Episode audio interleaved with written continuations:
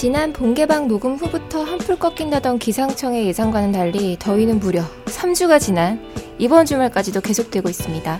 이번 주말부터 시원해질 거라더니 또 폭염이었어요. 그럼 뭐 다음 주 목요일에는 괜찮아진다는데 전혀 믿음이 가질 않네요.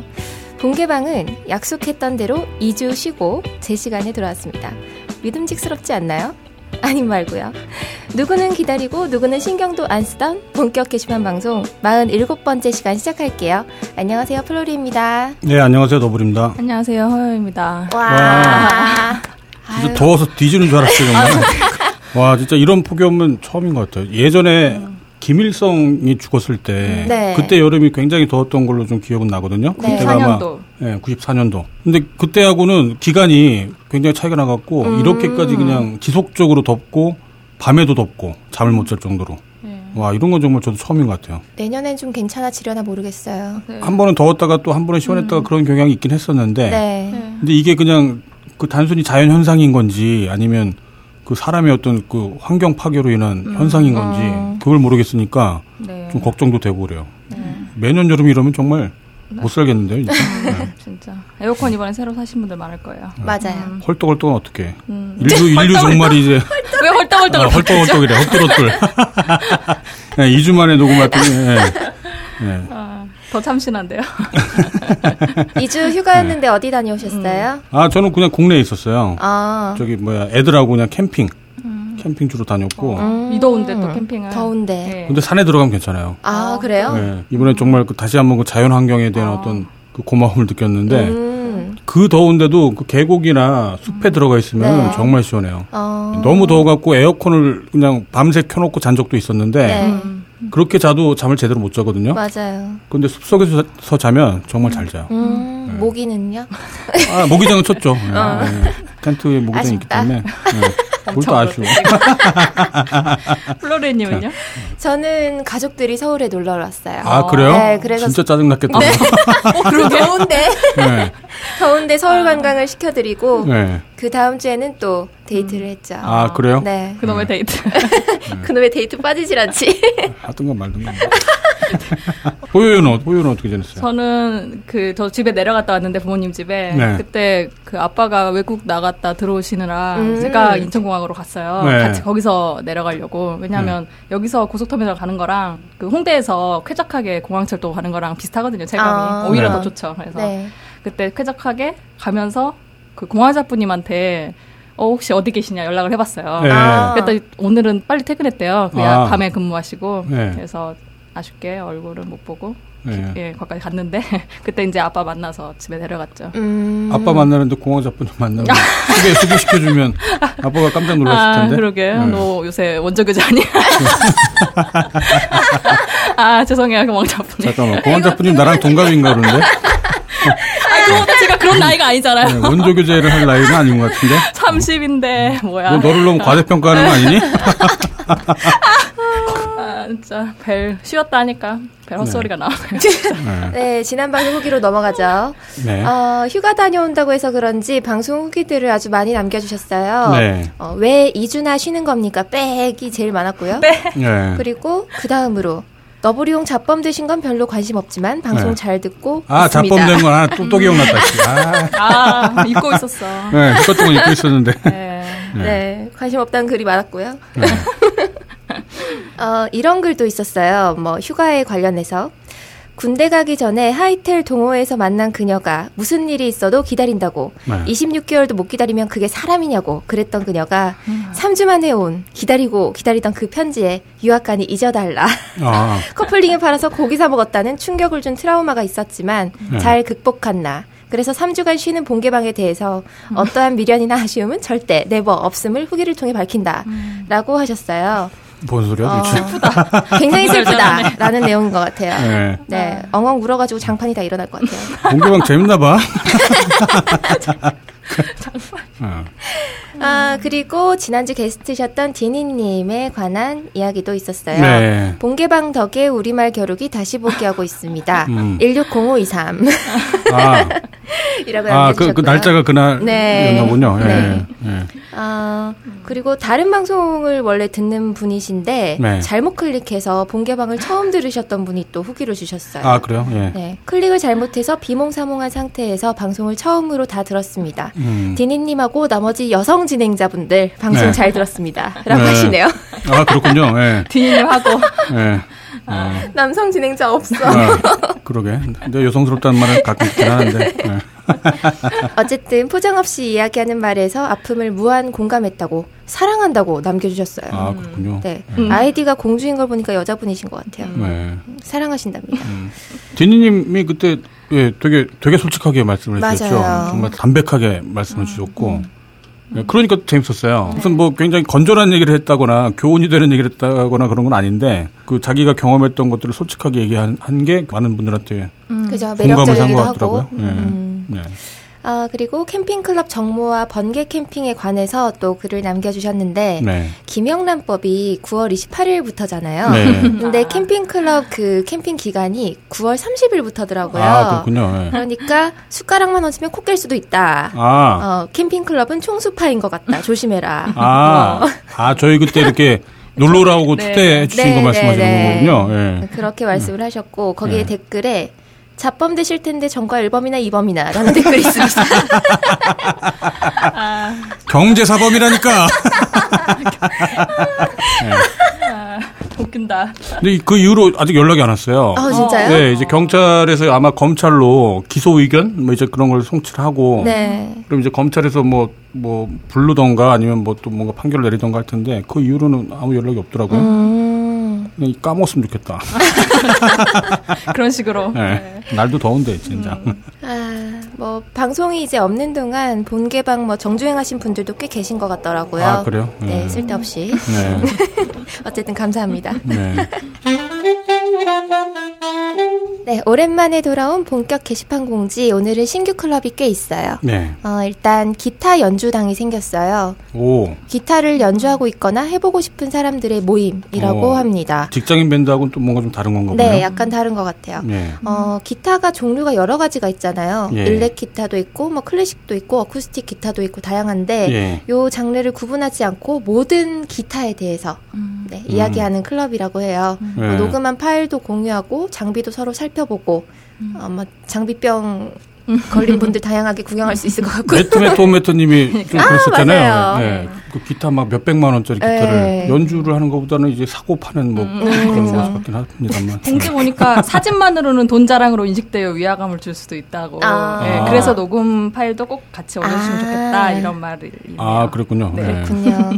뭐 간지나네요. 기타 저도 어렸을 때 기타 좀 배워보고 싶었는데 못 배웠어요. 아. 네. 저도 한번 대학교 한 1, 2학년 때 남자애가 알려줬는데 네. 안 되더라고요. 진짜 손이 안 따라줘요. 저는 기타를 배우고 싶었는데 네. 저는 이렇게 하면은 새끼손가락이랑 이렇게 약지랑 안 붙어요. 아. 그래서 이게 안 되더라고요. 아무리 이렇게 붙이려고 해도 얘는 네. 되거든요. 네. 오른손은 되는데 왼손이 안 돼요. 그래서 아, 망했어요. 포기했죠. 그러니까 저도 약간 그런 느낌으로 포기. 비겁한 변명도 같은데. 맞아요. 진짜 안 붙어요. 힘들어요. 잘 안 되더라고요. 네. 저는 피아노를 그냥 만족하는 걸로. 그래요? 아, 피아노를 잘 치세요? 잘은 아니고요. 그냥 네. 악보 보고 칠 줄은 알아요. 아, 그래요? 네. 전 전혀. 네. 오, 야다. 어? 네. 뭐죠? 어디서 음란막이? 네. 어디? 어느 부분이요? 아, 그러니까 왠지 그 피아노 치는 분들을 보면은 굉장히 섹시해 갖고. 네. 아, 그렇구나. 네. 네. 손을 넘었네요, 제가. 아니, 뭐, 기타 잘 치는 네. 남자분들도 손가락 놀림이 좋다고. 그죠. 네? 네? 아. 플로린이 뭐가 그쳐야. 밥 잘 먹는 애들은 그러면 혀를 잘 놀리나? 아, 나 플로린이 그쳐 할 때 되게 웃겼어요. 아, 네. 다음은. 네. 네, 딴지 NYB 클럽이 생겼습니다. NYB요? NYB. 아, 올펜치방이 전혀 모르는 척하시는 거예요? 모르시는 거예요? 그럴걸님 뭐 혹시? 네. 아, 맞아요. 네, 네. 네. 네. 새 딴지 라디오 네. 방송이고요. 네. 딴지 뉴욕 이슈 브리핑 방송이라고 합니다. 예, 그거 저기 출연진이 되게 흥미로워요. 네. 아시는 분은 아시겠지만 그 예전에 가능한 게 거의 없을 거리라는 방송을 진행했던 그럴걸님이 진행하시고 네. 영진공도 유명하고. 네. 네. 영화. 거기에 또 캔디고. 네, 고캔디고 이렇게 말씀을 하시더라고요. 예, 그 고승덕 변호사, 고승덕 전 의원이라고 했잖아요. 아무튼 그 이번에 따님. 네. 미안하다의 주인공인데 네. 사실 소개를 그렇게 좀 그 서머리에 보내주셨다가 나중에 네. 수정했어요. 그거를 드러내지 말자 하고. 그쵸. 이렇게 말하고 있어. 네. 그러니까 저도 사실 이렇게 얘기를 하면 약간 뭐 흥미롭다는 말이 되게 좀 폭력적인 말이 그러니까. 될 수 있을까 그쵸. 싶기도 한데 근데 어쨌거나 그래도 그렇게 소개를 해야 사람들이 알아먹으니까 그냥 이름을 얘기를 하면 사람들이 잘 모르니까 이번 한 번은 아무튼 그렇게 말씀드릴게요. 맞아요. 네. 저도 그냥 한 번 초대 손님 정도로 이렇게 출연하시는 건 줄 알았는데 네. 그냥 계속 진행을 하신대요. 그러게요. 예, 여러분도 한번 들어보시면 예, 네, 어떨까 싶네요. 네. 네, 그리고 또 남자 진행자 한 분이 네. 박원영님이라고 네. 뉴욕에서 이민 20년 차이신 분이신데 네. 방송 코디네이터 겸 부동산 중개인, 뭐 전직 광고인, 기자, 네. 원래 기자도 했었고, 네. 그래요. 네. 네. 투덜투덜 뉴욕, 뚜벅뚜벅 뉴욕 저자, 뭐 이런 분들이 네. 있네요. 뭐 어쩌다 보니 지금은 부동산 중개업을 하고 있다고 하시는데, 근데 제가 좀 들어봤는데 그 현지 소식에 굉장히 빠삭하더라고요. 아무래도 네. 이민 간지 오래되셨으니까. 그렇죠. 예, 그냥 외신을 통해서 그 소식을 접하는 거하고 네. 거기 현지에 사는 20년 이상 산 사람이 이렇게 분석을 해주는 거랑은 좀 완전 다르거든요. 그렇죠. 제가 들었던 게 이제 그 트럼프하고 힐러리하고 네. 이제 그 현지인들이 어떻게 생각하는지 뭐 이제 그런 것들을 얘기를 해주셨는데 뉴스보다 더 재밌더라고요. 네. 네. 또 고캔디님의 20대 여성으로서 시선도 네. 재밌고 네. 네 그러더라고요. 네. 저도 처음 1화 좀 들어봤는데 거기서 그 박원영님이라던가 딴지 라디오에서 방송하게 돼서 되게 기쁘다라고 네. 하면서 뭐 김호준 총수님의 뭐 낙곰수도 정말 빠짐없이 들었고 뭐 이런 네. 말들 하니까 그럴걸님이 네. 우리는 그쪽 라인 아니라고 우리는 편집장님 라인이라고 그럴걸님 네. 마음속에 영원한 총수는 네. 우리 편집장님이시라고 네. 막 이런 말을 또 하시더라고요. 아, 이 사람들 오해하겠다. 자꾸 그러면 입이 귀에 걸리셨는데요. 네, 그럴걸님 네. 네, 너무 좋아. 네. 네. 왜냐면 네. 쿠데타를 한번. 네. 기대된다. 네. 일단은 잡혀가는 게 제일 좋은데 내가 잡혀가게 생겼어 젠장 근데 정말 경제사법으로. 네. 네, 다음 신규 클럽은 라이카 당이 생겼습니다. 라이카요? 라이카 카메라인가요 그러면? 네, 카메라죠. 아재들이 잘 아실 만한 그 카메라 라이카 클럽이고요. 오, 라이카가 되게 비싸기로 유명하지 않나요? 그렇죠. 네. 라이카 부심이라고들 이렇게 디스를 또 하고 그러는데 네. 이분은 이제 취지가 좀 예전에는 뭐 장비나 뭐 이런 거에 관해서 뭐 서로 의견 충돌도 있고 네. 뭐 좀 사람들을 배척하는 것도 있고 뭐 여러 가지 좀 안 좋은 일들이 많았는데 여기서는 좀 안 그랬으면 좋겠다. 잘 지냈으면 좋겠다 하는 뭐 네. 그런 마음에서 클럽을 또 개설 요청을 하셨더라고요. 아, 그렇군요. 네. 라이카가 정말 예쁘긴 하던데요. 네. 대체로 카메라가 좀 조그맣고 예쁘더라고요. 예쁘긴 네. 하더라고요. 그 로고도 예쁘고. 작고 비싼 거. 네. 안 지내? 네. 작고 비싼 거.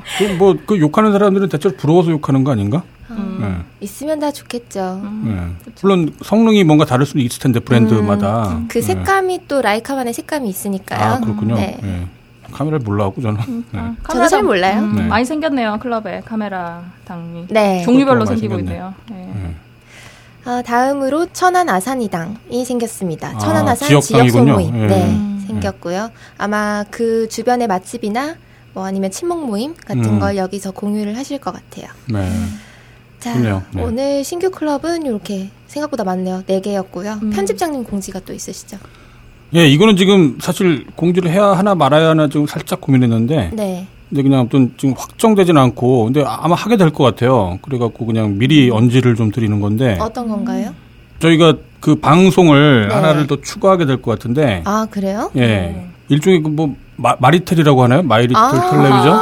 예, 뭐 그것처럼 저희가 이제 팟캐스트에서 안주하지 않고 네. 보이는 방송으로까지 한번 진짜요? 예, 테스트를 해보려고. 근데 그 컨셉을 일단은 그 마리텔처럼 네.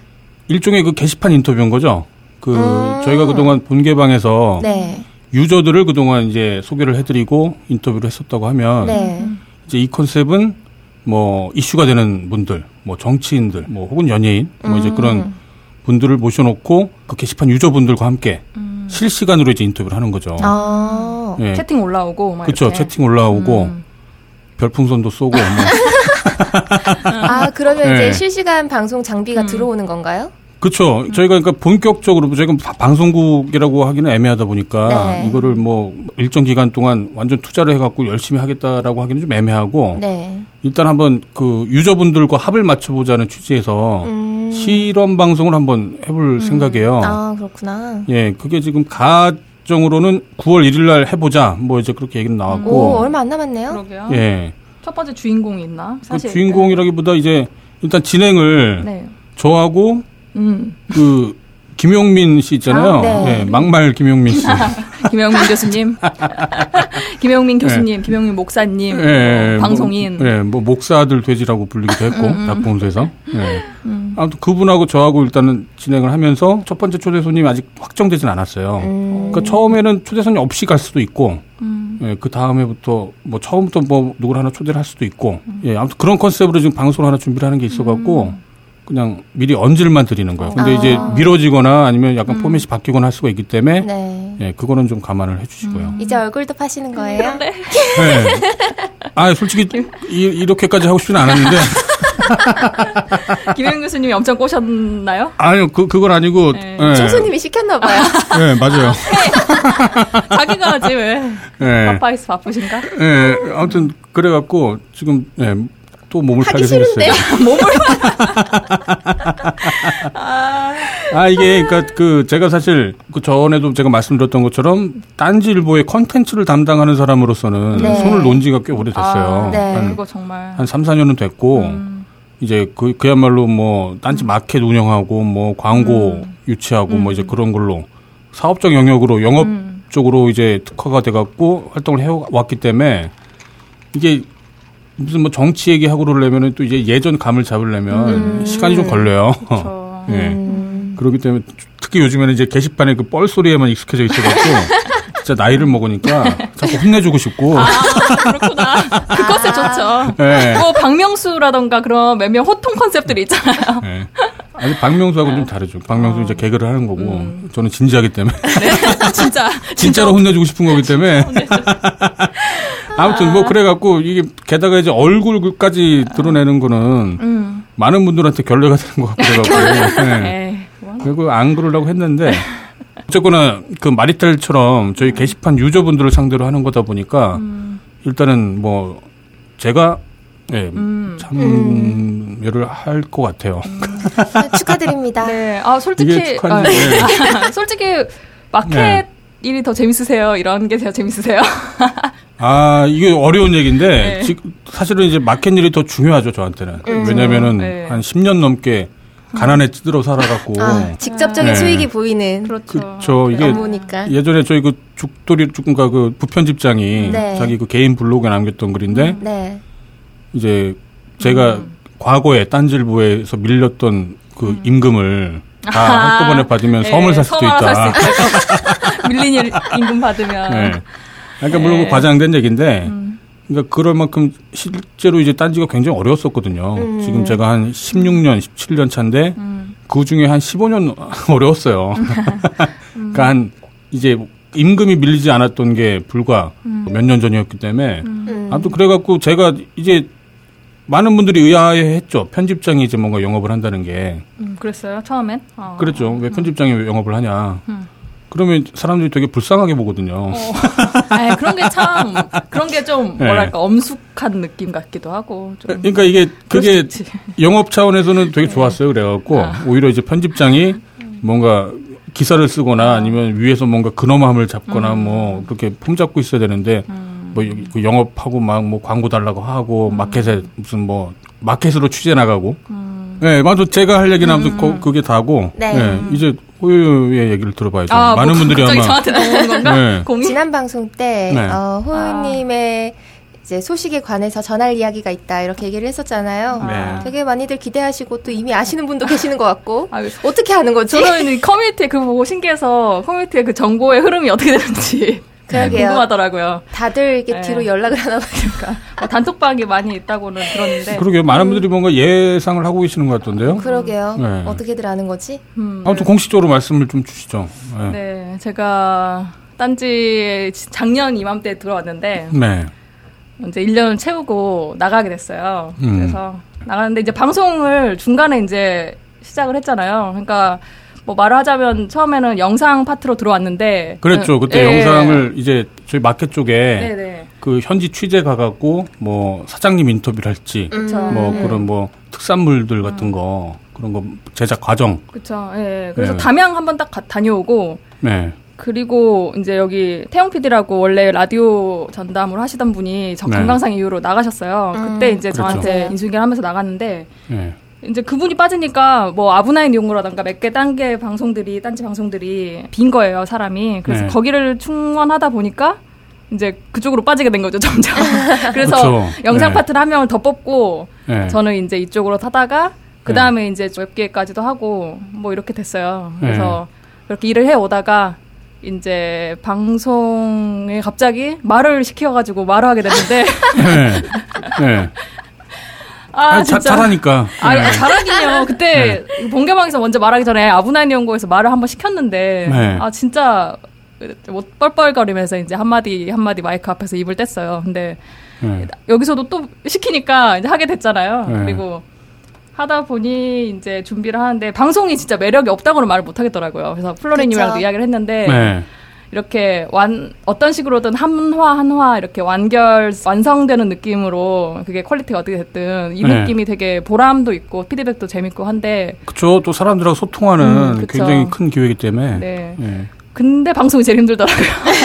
네, 그건 이해돼요. 부담이 됐을 거라는 생각이 들어요. 아, 그래서 네 방송을 핑계로 1년도 됐고 제가 그 할 일이 다른 게 있어가지고 좀 나가게 됐어요. 네. 네. 그러게요. 그러니까, 근데 앞뒤가 안 맞는 게 그냥 나가고 싶었던 네, 거예요. 방송에 불만이 있으면 다른 일을 다 보직으로 옮겨달라 뭐 그럴 수도 있을 텐데 네, 좀 딴지 그룹 자체를 퇴사를 하는 걸로 봐서는 보직을 네. 옮겨달라고 해도 아 심지어 편집장님은 여기를 제가 딴지 1년 이제 채우고 나가게 됐습니다라고 하니까 편집장님이 네. 아 방송은 같이 하는 게 어떻겠냐라고 하셨는데 그럴 정도로 방송을 잘했기 때문에 아유, 네. 진짜 딴지를 그만두더라도 방송은 계속 하자라고까지 이제 좀 설득을 하려고 했는데 잘 안 되더라고요. 주 원인이 방송 다른 문제가 있다고 봐 이건 남자 문제구나. 아, 남자라 심지어 그러시더라고요. 결혼하시냐고. 네. 제가 정말 아쉬워갖고 그랬는데 이제 그 제가 결정적으로 포기를 할 수밖에 없었던 얘기가 저거였어요. 자기 이제 그 경력을 쌓는 것과 무관한 일을 계속 한다는 게 뭐 지금 뭐 재미도 있고 하지만 어쨌거나 경력이 되는 일을 하고 싶다. 그 말을 하니까 이제 뭐 저도 딱히 도리가 없더라고요. 네. 제가 그 딴지 1년이랑 그리고 그 전에 이제 몇 년을 대학원 졸업하고 나서 사람을 되게 많이 만나는 거에 썼어요. 네. 연애하는데? 아, 그것도 네. 포함해서. 네.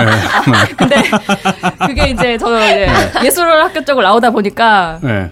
그 보통 뭔가 하려면 되게 거기에 완전 매몰돼서 해야 되는 경우가 많은데 제가 네. 그렇게 뭔가 아티스틱한 성격도 아니고 해서 매몰되기가 힘들더라고요. 네. 오히려 사람 만나고 뭔가 알아야 될 게 많을 거라는 더 생각이 더 컸기 때문에 사람을 네. 되게 많이 만나고 다녔어요. 그래서 딴지도 아마 그러는 중에 이제 들어오게 된 건데 우연히 공지를 보고요. 네. 근데 이제는 매몰돼도 되게 괜찮겠다.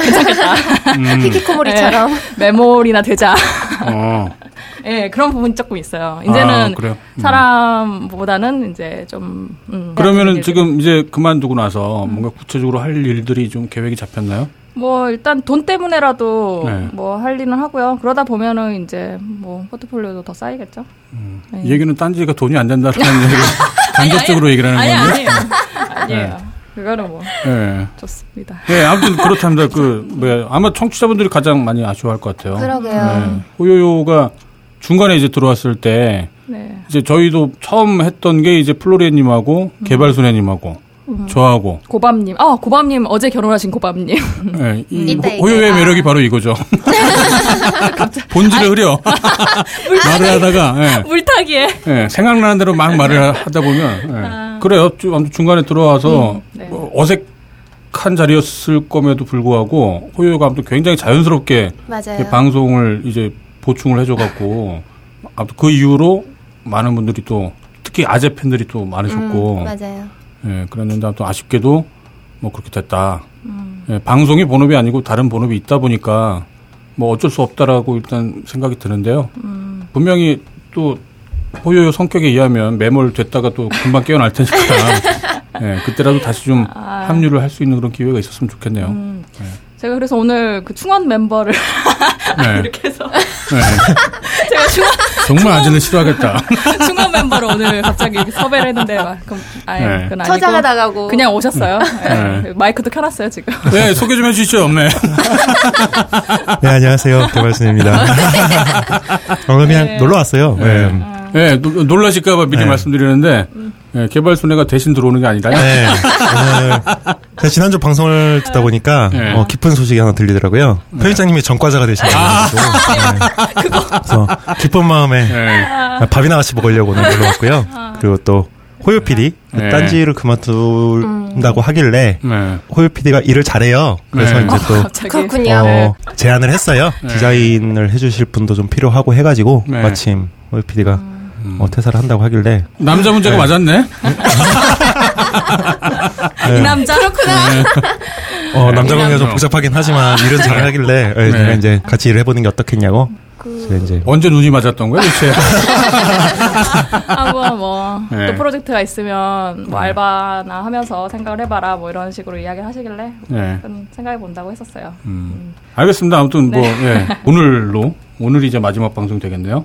뭐 다음 주에 만약에 새로 오시는 네. 예전에 제가 태용 PD 옆에 들어왔었거든요. 처음에는 네. 그런 것처럼 잠깐 네. 다음 주까지는 몰라요 아직. 네. 아니 뭐 저기 뭐 좀 도와줄 일 있을 때는 뭐 도와줘야죠 뭐.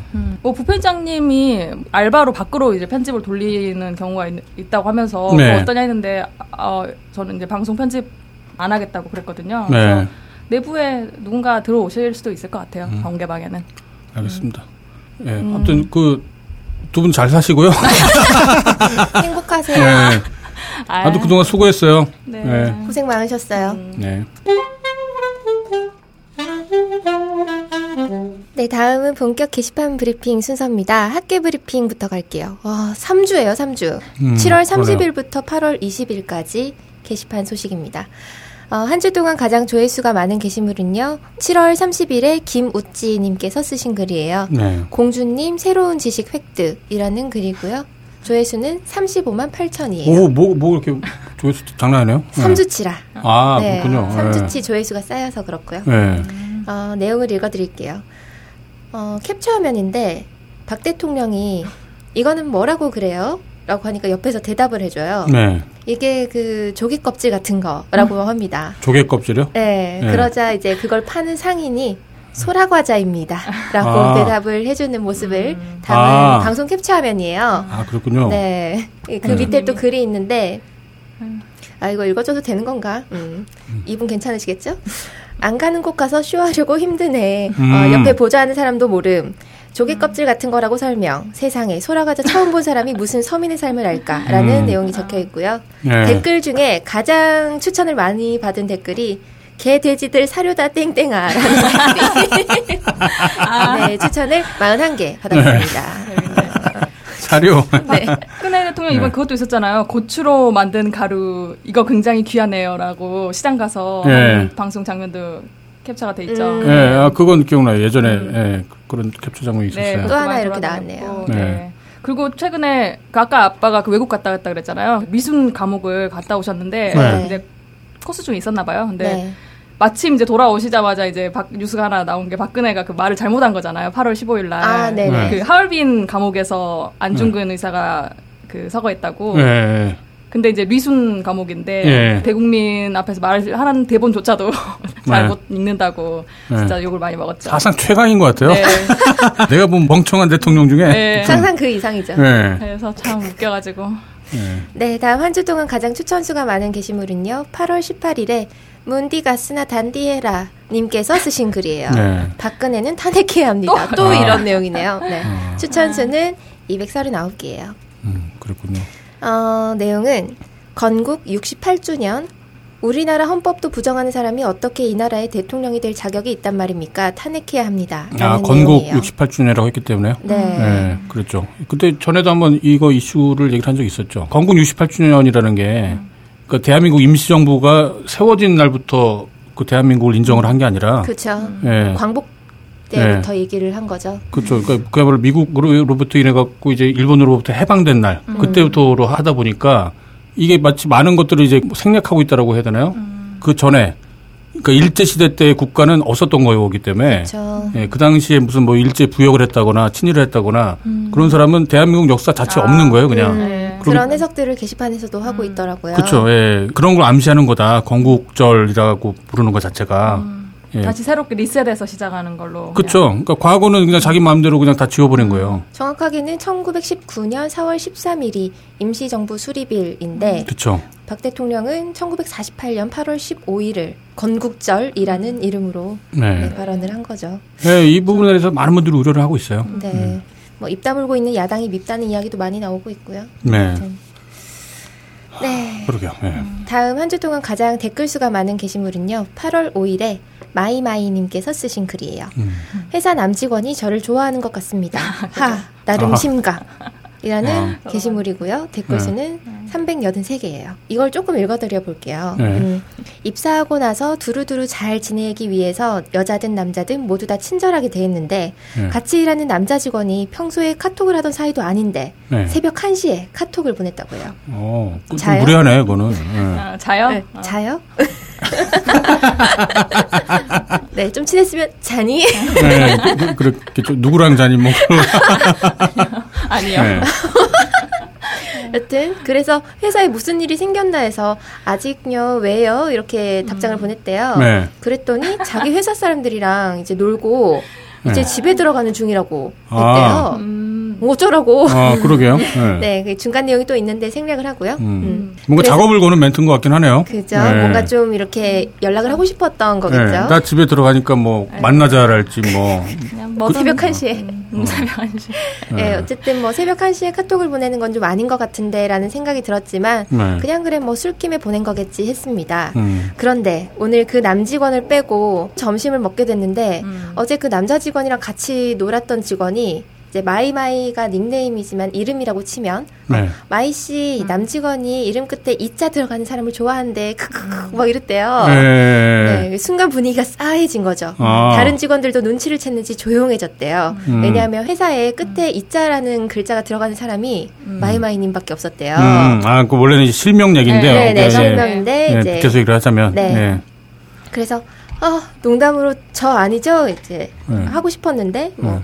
맞아요 라고 하면은 뭐라고 받아쳐야 될지도 모르겠고 네, 그래서 가만히 있었대요. 네. 그런데 그 직원이 아 나도 끝에 이자로 들어가게 이름 바꿔야겠다 앞으로 땡땡이로 불러줘 막 계속 이러셨대요. 그래서 다른 여자분이 그랬나 보죠? 여자분인지는 모르겠어요. 하여튼 네, 그 같이 이제 술자리를 하셨던 직원분이에요. 아, 그렇군요. 네, 그래서 결국 이 직원 때문에 같이 점심 먹던 다른 직원들도 다 알아버렸다고 합니다. 게다가 이 남직원은 이제 실제 좋아하신다는 그분은 네, 눈도 못 마주치고 그러셨대요. 괜히 껄끄러워서 이제 덜 친절하게 해야 하나 싶기도 하고 불편하고 다음에 연락을 오면 이제 딱 자르고 싶은데 그럼 또 뭐 이야기가 과장돼서 너무 딱 자르면 뭐 이렇게 얘 성격이 싸가지 없다 네, 성격이 별로다 뭐 이렇게 볼까 봐 고민도 된다고 하시고 어떻게 대처를 해야 하냐 이렇게 글을 남기셨어요. 완전 그런 거 고민될 것 같아요. 네, 밑에 여러 가지 조언들을 많이 해주셨는데 대부분 뭐 분명하게 선을 그어라 네, 뭐 단호박이 되는 게 깔끔하다 자를 때 네, 이제 싸가지가 없어야 된다. 네. 뭐 그런 얘기들을 많이 하셨는데 아, 인기가 좋으시네요. 아, 그러게요. 마이마이 실제로 뵀었는데 네, 성격도 굉장히 좋으시고 귀여우시죠? 네, 그렇죠. 네. 귀염귀염 하시죠. 네, 그래갖고 아마 그러실 것 같아요. 이게 8월 초 이야기인데 지금 요새 어떻게 됐는지 모르겠네요. 그러게요. 네. 그러니까 이왕 고백하려면 그냥 1대1로 고백을 하던가 하지 왜 그 다른 사람들 앞에서 뭔가 이도저도 아닌 식으로 막 뭐 아닌 말고식으로 되게 소심하신가 봐요. 네, 네. 그런 식으로 얘기를 할까 싶네요. 그러게요. 네. 소문이나 퍼뜨리고 네, 사람 헛갈리게 만들고 그러게요. 네. 네, 다음은 3주간의 이슈입니다. 네.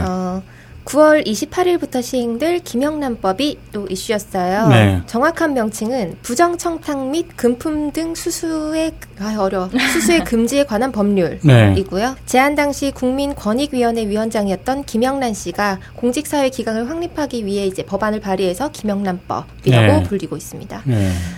김영란법은 앞으로 뭐 공직자뿐만 아니라 기자 등 뭐 언론사 W요. 언론사 아, 저는 종사자. 저는 기자가 아니에요. 영업사원이고요. 언론사 종사자. 네. 사립학교와 유치원의 임직원, 네. 사학재단 이사장과 이사는 직무 관련성이나 대가성에 상관없이 본인이나 네. 배우자가 100만 원을 넘는 금품 또는 향응을 받으면 무조건 형사처벌을 받는다는 내용입니다. 한 번은 받아봤으면 좋겠네요. 1범이나 네. 2범이나 한가요? 네. 아니, 전혀 그런 것과 관련 없는 삶을 살아가고 네. 네. 구체적으로 이제 법안 대상자들이 1회에 100만 원, 네. 연 300만 원을 초과하는 금품을 수수하면 3년 이하의 징역 또는 네. 5배 이하의 벌금을 받게 된다고 합니다. 또 직무 관련인으로부터 3만 원 이상의 식사 대접을 받으면 과태료를 그쵸. 내야 되고요. 네. 선물을 받을 수 있는 가격은 5만 원으로 정해졌습니다. 네. 뭐 이에 대해서는 이제 언론에서 각종 언론 플레이를 또 펼치고 있는데 매출이 꺾인다. 중고 매물이 쌓인다. 그렇죠. 네, 예. 골프 금지령 때문에 패션 업계가 난감하다. 네. 그런 얘기가 있고 네. 먼저 만나자고 요구하는 입장에서 더치페이 하자고 하는 것은 현실적으로 불가능하다라는 얘기도 하고 있습니다. 정치권에서는 이제 최저시급을 정할 땐 시급 6,000원으로 의식주 다 하고 네. 뭐 10,000원으로 황제의 삶을 살 수 있다. 뭐 이렇게 얘기를 하더니 그랬었죠. 예. 이번 김영란법 때는 격식 있는 식사를 못한다. 네. 한 끼 3만 원으로 어떻게 먹냐. 아. 5만 원으로는 한우 선물 세트 하나 사지 못한다. 라는 네. 얘기가 나오고 있습니다. 뭐 농민들이 뭐 무너진다 뭐 그런 얘기도 있었어요. 예전부터 그런 말 있었잖아요. 또 국회의원, 기자, 또 이렇게 누구 이렇게 식사를 하면 네. 식사값은 누가 내냐 했을 때 그 식당 주인이 낸다 뭐 이런 말도 그렇죠. 있는데 예. 변호사랑 예, 뭐, 그렇게 오가는 뭐. 접대비의 문제들이 많았기 때문에 이런 법이 나온 것 같은데 네. 아 굉장히 환영할 만한 법이죠. 대한민국이 좀 바뀌는 계기가 이번 김영란법으로. 아무튼 뭐 당장에 순식간에 바뀌진 않겠지만 네. 아무튼 이걸 계기로 바뀔 수 있다라는 희망이 좀 들었어요. 네. 네. 딴지마켓에서는 예전에 김영란법에도 문제 없는 뭐 무슨 세트 하면서 그랬어요. 네. 5만 원 이하 뭐 이런 네. 한우 세트 이런 거. 예, 네, 그랬었죠. 네. 요즘에 또 그런 식으로 또 마케팅도 많이 하는 것 같더라고요. 맞아요. 마트 가면 백화점에서도 그런 게 그러고. 되게 많대요. 네. 네. 무슨 뭐 식당 고급 네. 식당에서도 메뉴 자체를 아예 김영란 메뉴로 이렇게 해갖고 아. 또 한대요. 네. 진짜 돈 주고 사 먹지. 그렇죠. 그 먹고 싶으면 자기가 돈 주고 사 먹는 게 맞고. 그러니까 이제 문제가 이게 뭐 그 정말 그 돈 뭐 얼마로 정해져 있는 게 그게 문제가 아니라 아무튼 그걸 당연시했던 거 있잖아요. 막 에이. 누군가한테 뭘 얻어먹고 뭘 내가 해주고 받아먹고 하는 거. 그게 너무 당연시됐던 일단은 그 생각이 좀 이걸 계기로 바뀌어야 된다고 봐요. 네. 우리도 오늘부터 더치페이 하나요? 아 그래요. 그런가? 아. 직무 연관성이 굉장히 높잖아요. 이거. 네. 빠르게 넘어가죠. 네. 네. 다음은 올림픽 소식이에요. 네. 제31회 올림픽이 8월 6일부터 브라질 리우데자네이루에서 진행이 되고 있는데 네. 총 24개의 종목에서 우리나라는 금메달 9개, 은메달 네. 3개, 동메달 9개로 종합 8위에 지금 올라가 있습니다. 네. 내일 22일이죠. 오전 8시에 폐막식이 있을 예정이고요. 네. 뭐 브라질이랑 한국이 시차가 12시간이잖아요. 그래서 네. 막 저녁만 되면 아재들이 야식을 준비해서 게시판에서 올림픽 얘기하면서 막 글을 올리시고 기다리고 계셨는데 아 드디어 이제 끝이 나네요. 그러게요. 근데 이번 올림픽은 시차 때문에 네. 잘 보기가 힘들더라고요. 맞아요. 그냥 뉴스만 보게 되고 네, 그렇게 되더라고요. 저는 원래 안 보는 1인이라 저도 잘 안 봐요. 네. 저도 정말 이번에는 막 휴가도 겹치고 그래갖고 네. 뭐 볼 관심을 가질 시간이 별로 없었어요. 예전에 비해서 이런 스포츠 경기에 대한 관심이 조금씩 떨어지고 있는 것 같기도 하고요. 뭐 무엇보다 지금 뭐 대한민국이 먹고 살기가 힘들다 보니까 이걸 이렇게 편하게 앉아서 관람하는 것 자체가 좀 힘든 상황인 것 같아요. 여자 배구팀이 그래도 관심을 많이 받고 그랬죠. 초반에 그랬죠. 네. 네. 김연경. 네. 김연경 그 선수가 배구계의 호날두라면서요. 네, 그렇대요. 네, 자기가 메시보다는 호날두로 이제 호날두가 더 잘생겨서 호날두로 해달라고 했다는데. 그렇군요. 네, 그 정도로 세계적으로 가장 대단한 선수라고 하네요. 네. 뭐 연봉으로 평가할 건 아니지만 어쨌거나 연봉 1위고 예, 네. 기록으로 따져 보면은 남녀 통틀어서 뭐 연봉 1위라고 하더라고요. 네. 네. 그럴 만큼 아무튼 대단한 기량을 인정받는 그런 선수였는데 탈락했죠 지금. 아. 네. 그럴 수도 있고. 네. 관심 없다. 아, 또 팀은 탈락을 했어요. 네. 네. 그렇군요. 네. 넘어갔죠? 네.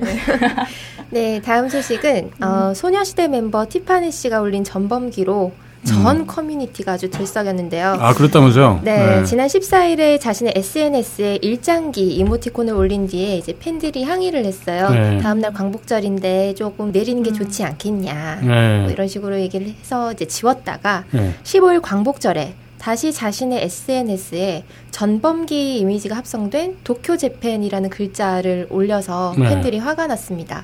하필이면 이제 위안부 문제가 이제 졸속 합의가 돼서 네. 공식적인 종료를 눈앞에 두고 있는 이 시점에 네, 일본 군국주의의 상징을 네. 하필이면 광복절에 네. 올려서 논란이 더 확산이 됐는데요. 티파니 씨는 해당 이제 게시물을 삭제를 하고 사과문을 올렸는데 팬들은 이미 뭐 분노가 극에 달한 상태죠. 뭐 소속사에서는 재발 방지를 위해서 최선을 다해 노력하겠다라고 네. 공식 입장을 전하고 티파니 씨는 결국 뭐 출연하던 방송에서 하차를 하게 됐는데 모 기자는 이를 두고 소녀시대가 아닌 일제시대라고 비판을 하기도 하고 네. 딴지 게시판에서는 뭐 다른 사이트들과 비슷하게 잘 가라라는 반응을 보였습니다. 네. 네. 가혹하다는 뭐. 말, 예, 가혹하다는 말도 있는 게 네. 어떤 부분에서는 MBN 앵커가 한일전 패배 네. 사건에 대해서 뭐 축하합니다 티파니 씨라고 공식 뭐 방송에서 이렇게 이야기를 했어요. 아. 이제 그거에 대해서 이제 그런 비꼬미, 네. 그런 디스가 만약에 네. 뭐 박근혜 대통령이라던가 이런 네. 더 중요한 자리에 있는 사람, 그렇죠, 그거 맞죠. 거라고 하면 인정, 그거 또 할 수 있으면 인정인데 네. 이런 건 그냥 약자에게만 이제 공격하는 그런 거 아니냐, 뭐 이런 말도. 있고요. 아, 그것도 일리가 있네요. 네, 또 이제 반대로 청소년들이한테 영향을 많이 주는 그런 연예인이기 때문에 네. 까는 거 참 더 까야 된다 이런 말도 있고요. 네. 그 말씀 맞는 것 같아요. 일제 시대 때 부역해갖고 실제로 이익을 얻은 사람한테 증오의 화살이 가야 되는 건데 어쩌면 물론 이제 티파니의 집안이 어떨지는 모르겠지만 네. 티파니는 아마 자기가 뭔가 이익을 받기 때문에 그런 게 아니라 아마 뭘 모르고 앞뒤를 분간을 못해갖고 그랬을 가능성이 높아 보여갖고요. 예, 그 얘기도 분명히 충분히 일리가 있는 것 같네요. 네. 네, 다음은 거대 말벌집에 관한 소식이 있어요. 거대 말벌집? 네. 뭐, 근데 왜 휴가 간 동안 많은 일들이 있었네. 말벌집. 진짜 소름이던데, 소름. 딴개질 네. 띄엄띄엄 하셨군요. 네, 휴가 때는 못했죠. 네.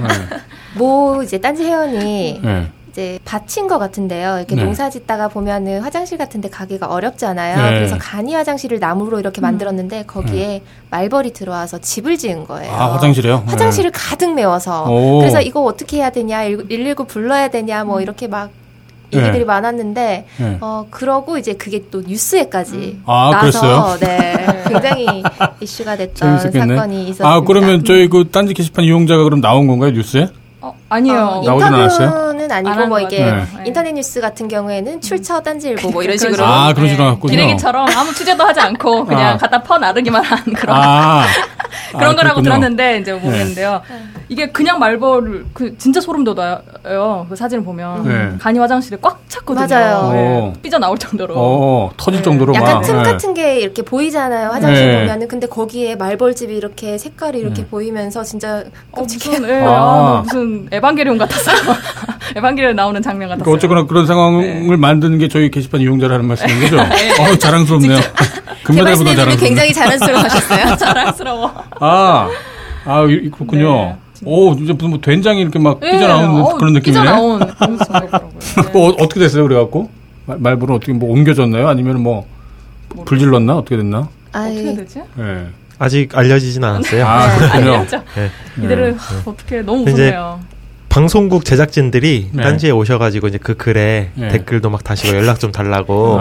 네, 뭐 무슨 프로그램입니다. 쪽지 드렸습니다. 뭐 이렇게. KBS 아침이 좋다 제작진, 리얼스토리 눈 제작진. 오, 다양한 데서 오셔가지고 댓글 달고 막 그러셨어요. 아, 그러고 이제 그 방송 관계자분들이 저희 쪽 게시판들 많이 이렇게 눈팅하고 그렇죠. 계시나봐요. 그런 것 같아요. 요새는 정말 많이 하겠죠.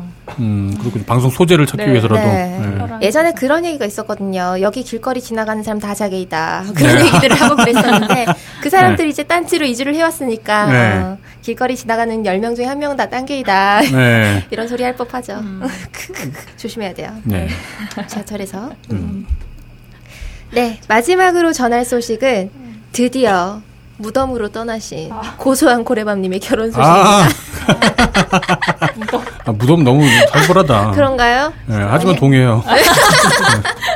무덤이라기보다 이제 지옥의 한가운데에 진. 네, 헬게이트를 여신. 딴게 공식 웹툰 작가이시고 뭐 공개방 초기 패널로도 방송을 이제 함께 하셨던 그렇죠. 고소한 고래밤님이 8월 20일 어제 주위에서는 말리지만 본인은 굉장히 하고 싶어하던 결혼식을 드디어 올리셨습니다. 아니, 그렇게 청첩장 보내달라고 했더니 안 보내주시더라고요. 뭐 글을 쓰셨는데 부담 가지실까봐 또 지방이고 해서 부담스러워하실까봐 그러셨다고 글을 쓰셨더라고요. 어쨌든 뭐 회인답게 결혼식 전날부터 결혼식 4시간 전까지 딴개를 계속 모니터링하면서 글도 쓰셨고요. 아, 그렇군요. 네, 결혼식에 가신 또 딴개 분들이 계시더라고요. 네. 네, 결혼식 사진을 찍어서 이제 딴개 올리면서 이제 입장을 하는데 헬게이트 입장 이라고 쓰고 놀리기도 하고. 네. 네. 그리고 결혼식장에 굉장히 특이한 조명이 있었는데요. 네. 그 마치 그 콘돔을 거꾸로 뒤집어 놓은 듯한 아, 그런 게 있었어요? 그런 조명이 있었어요. 그래서 자기들이 이제 주렉스에서 협찬받은 거 아니냐. 아. 그렇게 놀리기도 하고 네. 어쨌든 결혼식은 무사히 잘 치르신 것 같고요. 네. 네, 속도 위반으로 신부님 뱃속에 이미 아드님이 계신 것 같던데 네. 결혼도 축하드리고 임신도 축하드립니다. 아, 그건 축하할 만한 일이네요. 네. 네. 축하드립니다. 네. 네. 그때 인터뷰할 때도 가정을 원한다고 계속 네. 그랬죠. 네. 아이를 굉장히 좋아하고 네. 네. 아이를 갖고 싶다고 했었죠. 얼른 가정을 꾸리고 싶다고 하셨는데 네. 잘 됐네요. 그 마음이 변하지 않기를 기원할게요. 경험자가 말씀하신 선배님. 네. 아니 정말 아이를 키우는 거 아이는 정말 너무 좋아요. 다만 이제 아이를 키우는 게 너무 힘들어서 그런 거지. 네, 아무튼 화이팅 하시기 바랍니다. 네. 네, 오늘 학계 브리핑은 여기까지입니다. 네. 쿨계는 전기요금 누진세 논란을 들고 왔습니다. 야, 그리고 어쩌면 이번이 마지막 쿨계 브리핑이겠네요? 아, 네. 마지막 쿨계 브리핑. 힘들었어요. 어쩌면, 네. 힘들었대. 아, 힘들었군요. 네. 아, 아니군요. 네. 재밌었어요. 네. 아, 이게 학계 브리핑 중에 있을 줄 알았는데, 네. 우리가 그 전에 논의를 안 하잖아요. 아, 맞아요. 할 게 너무 그래서, 많거든요. 네, 있을 줄 알았는데 없더라고요.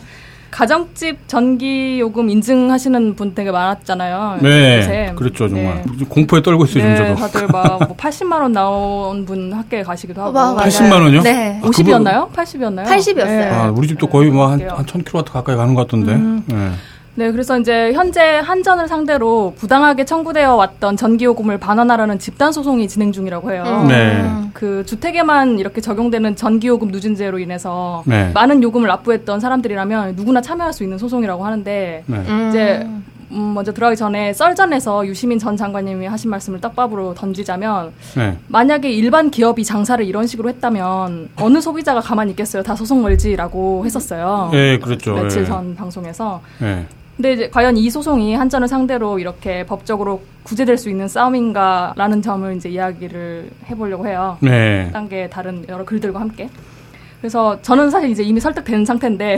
아, 그래요? 다만 어떡해? 이제 저는, 다만 저는 이제 누진세로 많은 요금을 낸 적이 한 번도 없어가지고, 소송에 뭐 만약에 제가 15,000원 정도 내고 승리한다고 해도 돌려받게 될 돈은 없을 건데, 네. 부모님 같은 경우는 한 번 40만원 정도 나온 적이 있었고, 또 요새 이제 아이를 키우는 저희 친오빠도 요새 꽤나 많이 나올 거고요, 아마. 네. 이제 먼저 누진율이라는 게 전력 사용 킬로와트 수에 따라 1단계부터 6단계로 나누어져 있는데, 네. 500kW를 초과했을 경우가 6단계인데 가장 높은 경우인데 그때 1kW당 요금이 1단계인 그 100kW 구간에 비해서 11.7배나 불어나 버리는 거예요. 네, 그렇죠. 그래서 이렇게 주택요금을 별도로 분류해서 징벌제 이런 요금을 과도한 배율로 부과하는 게 이 전 세계 어느 나라도 없는 거라고 해요. 네. 그래서 저는 이제 이번 달에 130kW 정도 사용해서 14,000원 정도 나왔는데 네. 진짜 얼마 안 쓰시네요. 예, 작은 곳이기도 하고 에어컨 하나 돌리는데 겨우 평소에는 뭐 많은 집에서 안 잤나 보지. 어디 있었을까? 아니에요. 그래서 네, 아무튼 딴게는 616kW 쓰시고 23만 원 정도 나오신 분만 봐도 이 누진세 비율이 좀 용문 나올 만하죠. 네. 단순히 사용량 대비 이렇게 요금이 올라가는 게 아니잖아요. 네. 한전 이렇게 73년도에 주택용 요금 누진세를 이렇게 도입하면서 내세운 명분이 그 에너지 절약과 저소득층 보호인데요. 네. 이게 여전히 한전 홈페이지에 적혀있는 내용이에요. 이런 이유로 한다고. 저소득층 보호요?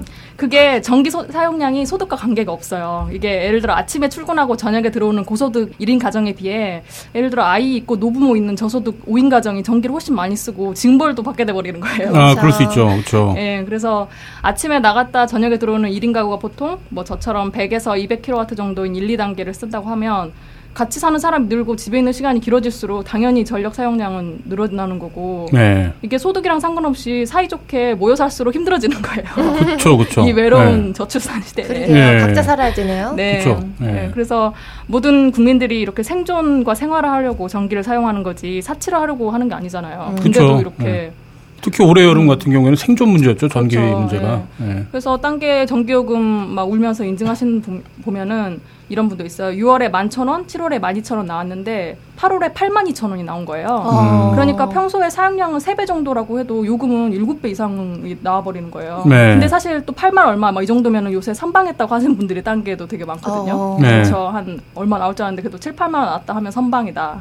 네. 이런 글들도 많이 있는데 그 이런 과도한 배율에 대해서 불만이 있더라 하더라도 좀 더 나아가서 이게 과연 부당한 것인가, 네. 이게 법적으로 구제될 수 있는 것인가 알아보는 사람은 사실 없잖아요. 네. 그렇죠. 당연하게 되지 그냥. 네, 그렇죠. 그냥 뭐 네. 그냥 불만만 얘기하다가 그냥 그렇죠. 뭐 내고 말죠. 뭐. 네. 이렇게 누진제라는 게 이런 거네 하면서 내죠 그냥. 그래서 네. 딴 게 한 분의 글을 또 보면 평소 45,000원이 나오는데 이번 한 달 계산하니 90,000원 나오네요. 금액상 얼마 안 되는 거라 생각될지 몰라도 생각해보면 전력량은 1.4배 사용했는데 전기요금은 2배 더 내는 격이네요. 아 정말 10만 원 나온 분들에게 뭐 죄송합니다. 뭐 이런 글도 있고 네. 또 뭐 솔직히 전기요금 50만 원, 80만 원 나오면 한전에서 고맙다고 부채라도 하나 줘야 되는 거 아닌가요?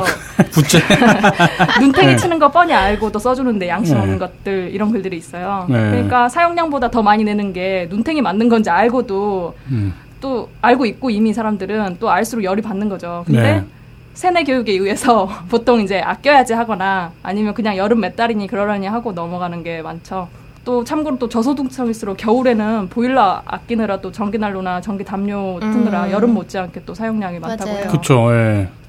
그래서 이제 앞서 말한 진행 중인 지금 소송으로 돌아오면 그 이렇게 과도한 배율을 책정해서 부당하게 이득을 취한 한전을 상대로 그동안 누진제로 인한 부과된 돈을 정당하게 돌려받자는 게 이 집단 소송의 취지래요. 네. 그래서 이걸 진행하고 있는 변호사가 그 노무현 전 대통령의 사위이기도 한데 뭐 요새 파파이스나 불금쇼 같은 데 나오면서 이 누진제 소송권으로 네. 나오시고 계시는데 그 전 대통령의 사위라는 사실은 그 특수관계로 좀 짚고 넘어가는 정도인데 네. 그 나올 때마다 초반에 되게 어색해 하시더라고요. 관계가 없는데 일단은 어쨌든 그런 게 있고 네. 그래서 2012년도에 첫 소송 접수할 때만 해도 그냥 지인 20명 정도 설득해서 시작을 했는데 현재는 이제 원고가 10,000명이 넘어섰고 네. 이게 이제 또 이런 소송이 상징성으로만 보는 사람들도 있을 텐데 사실 네. 진짜로 승소 가능성에 대해서도 긍정적으로 보고 있대요.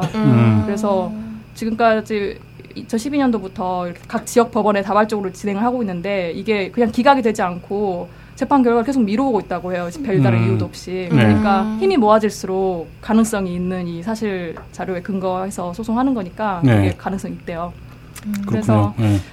딴계에서도 전기요금 관련해서 한전을 까는 건 좋은데 전기사업법에 따르면 전기요금 결정 권한은 산자부에 있으므로 정부를 갈구자라는 글도 있었는데 네. 이제 리플에도 있었지만 이 한전이라는 한 회사가 이 회사가 정한 전기 공급 규정에 이 누진제가라는 게 있는 거고 또 절차상 그냥 최종적으로 산업자원부가 인가를 내주는 건데 네. 한전이 대한민국에서 전기 공급을 독점하고 있지만 주식 49%가 주식시장에 돌아다니고 있는 그냥 상장회사고 네. 심지어 주주 30%가 외국인이라고 해요. 네, 그렇죠. 그 얘기도 되게 심각하게 나왔죠. 네. 네. 그래서 한전 이익 30%는 외국인이 지금 가져가고 있고 또 이제 이 소송을 진행하면서 만약 정말 한전이 소송 건 사람들에 의해 지금까지 이렇게 누진제 적용요금 다 물어주게 되면 혹시 네. 한전 망하는 거 아니냐라는 분들도 있는데 네. 이런 소리를 진짜 많이 들었대요. 이걸 진행하면서. 네. 근데 이거는 이제 맞는 부인이 때리는 남편 걱정하는 거라고 하고. 아, 그렇죠. 예. 네, 한국전력은 사실 미국 경제지 포브스에 따르면 전 세계 상장기업 매출 순수익 그런 것들을 종합평가해서 100대 기업 중 97위에 들고 삼성이랑 네. 같이요. 네. 그리고 또 전력 유틸리티 분야는 전 세계 2위를 달성했다고 해요. 네. 그 적자를 봤다는데도 성과급 엄청 많았다고 네, 하더라고요. 지들끼리 그냥 지금 잘 네, 먹고 살고 있는 거예요. 잘 산다고. 네. 그래서 퇴근해서 들어와서 출근 때까지 에어컨 안 끈다는 한 딴계 이분은 그 건물이 상가로 등록되어 있어서 네. 집 전기가 일반용이라 6만 원 나왔다고 하시는데 가정용이면 아마 20만 원쯤이었겠죠라는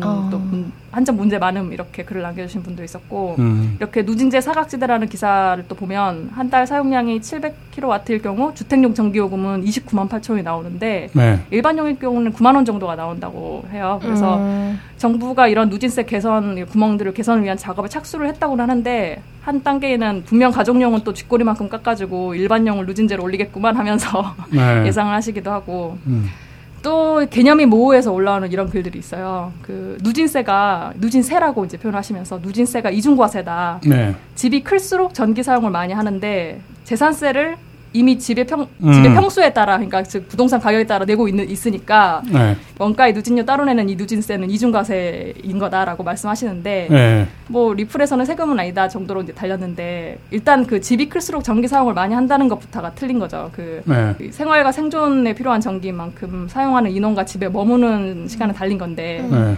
그 집이 큰다고 많이 쓰는 건 아니잖아요. 그래서 오늘 준비 엄청 많이 했네요. 마지막이라고. 제가 여기에 근데 감명 15,000원 낼까 지금 하고 있기 때문에.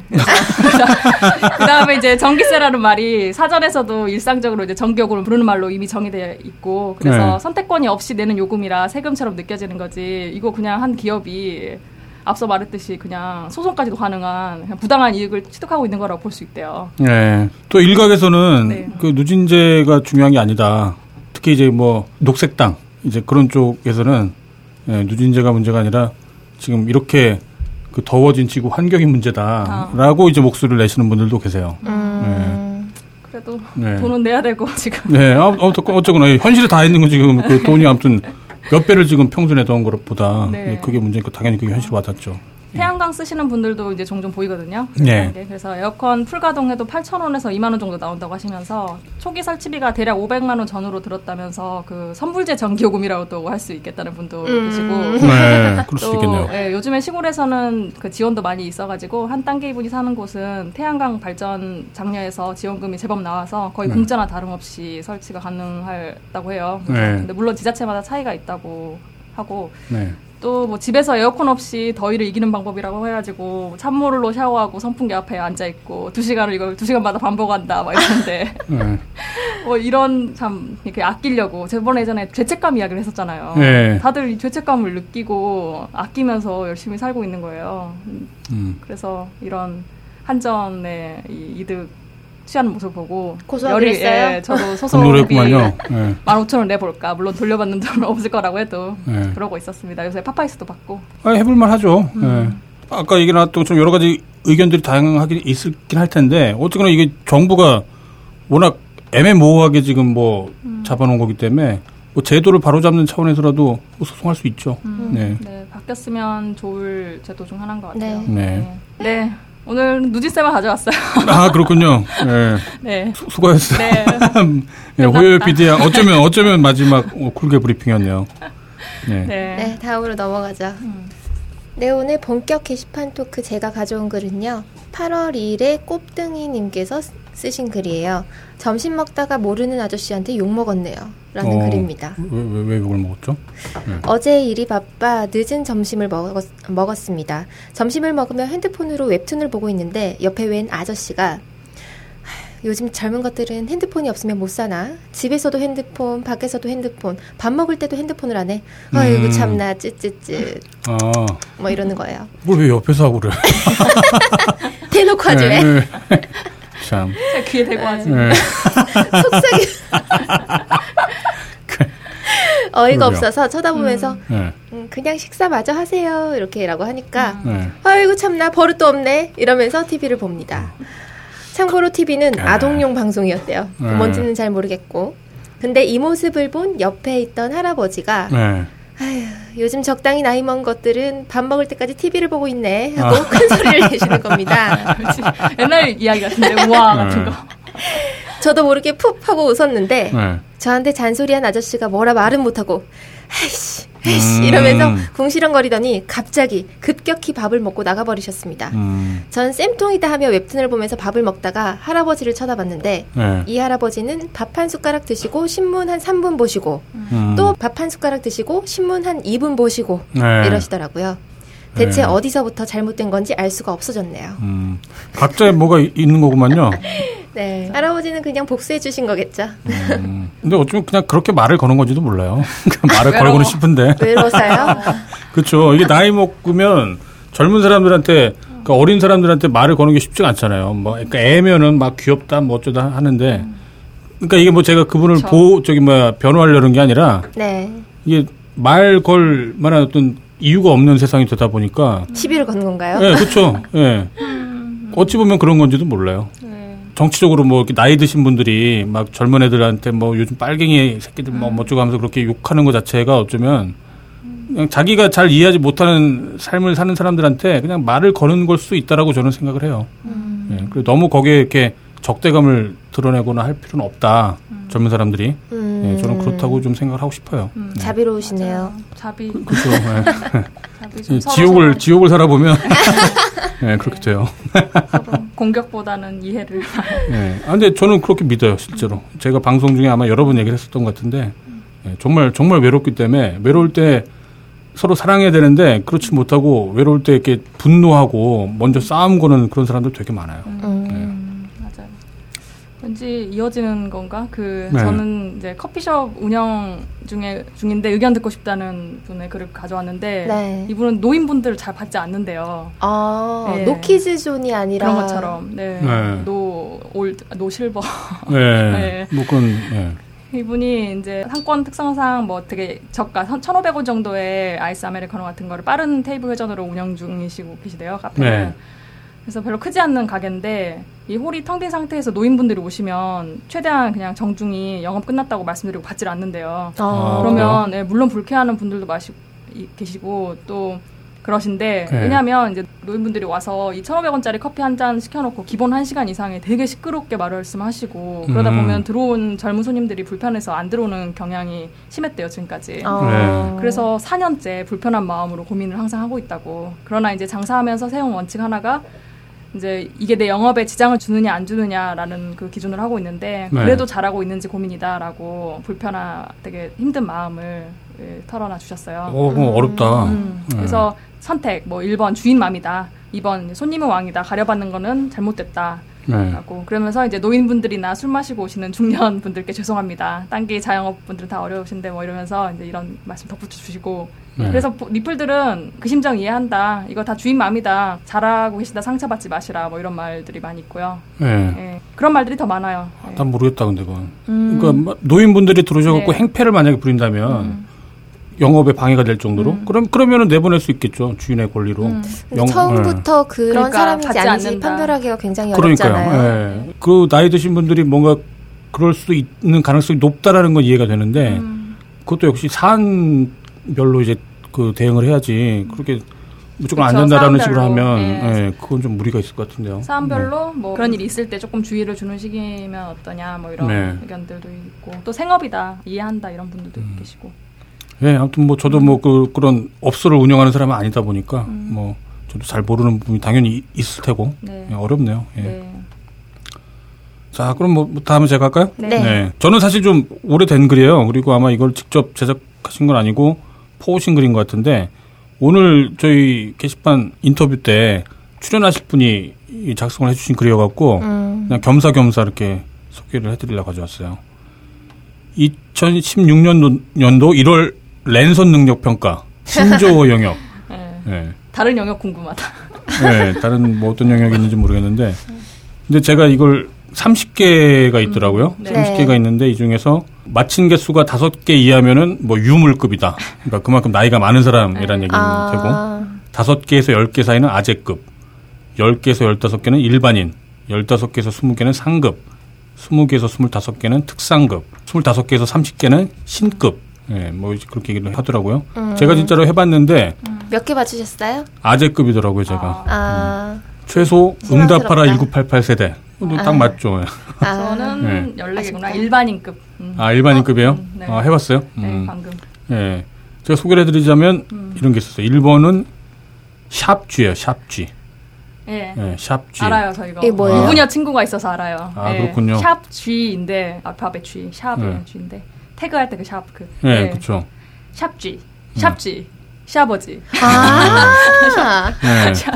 시아버지를 이렇게 줄여갖고 샵쥐라고 이렇게 하나봐요. 네, 암호 같죠. 암호일 거예요, 아마 네. 자기들끼리. 네. 샵쥐가 미쳤나봐, 네, 그런 식으로. 네. 네. 네. 그 카톡 같은 거에. 이제 다들 아시겠다. 네. 그런 거 있으면은. 그러니까. 네. 네, 단계도 딱 터졌어, 이제. 네. 그 다음에 계룡남. 이거 몰라요. 개천에서 용난 남자라는데. 이걸 계룡남이라고 부른대요. 이건 그냥 단순한 것 같아요. 고나리자. 저도 몰라요. 고나리가 그러니까 관리의 오타래요. 고나리가 아. 관리자인가 봐요. 관리자. 관리자. 네, 그러니까 아. 잔소리를 하는 사람을 그래서 아. 고나리자라고 부른다네요. 고나리질이라고도 하면서 막 이렇게 관리. 어, 왜 이렇게 처음 보는 게 많지? 오 그래요? 아직 많은 거 아니야, 플로레이님? 네. 그다음에 고답이. 고답이. 몰라요. 몰랐어요. 고구마를 먹은 듯한 답답이.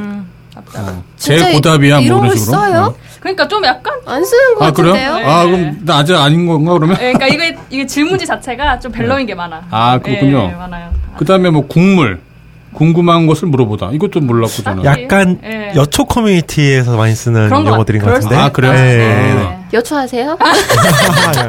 매달? 알고 봤더니 레몬 테라스에 굉장히 활발한 활동 중이신. 그런 레몬 테라스나 여초 커뮤니티에서 주로 쓰는 용어들인 것 같아요. 그다음에 극딜, 극딜은 알고 있었죠? 네, 극딜은 알고. 글설리도 알고 배웠어요. 낄낄 빠빠 뭐 이런 것도 있대요. 낄 때 끼고 빠질 때 빠지자. 딱 여천 느낌 난다.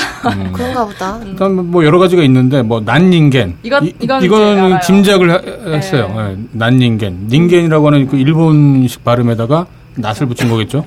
인간이 아니다. 네, 네. 더럽은 뭐 저희 게시판에도 네. 많이 나오는 말이고 러브. 뭐 사이다라는 말도 있었고요. 이것도 알고 있었고 네, 사이다 같다 뭐 시원하다 뭐 그런 의미였을 테고 성덕. 성공한 덕후. 이거는 제가 예전에 그 덕후 분 중에 한번 나온 적 있었잖아요. 왜 사진, 아이돌. 3MTM 그분님. 네, 맞아요. 3MTM.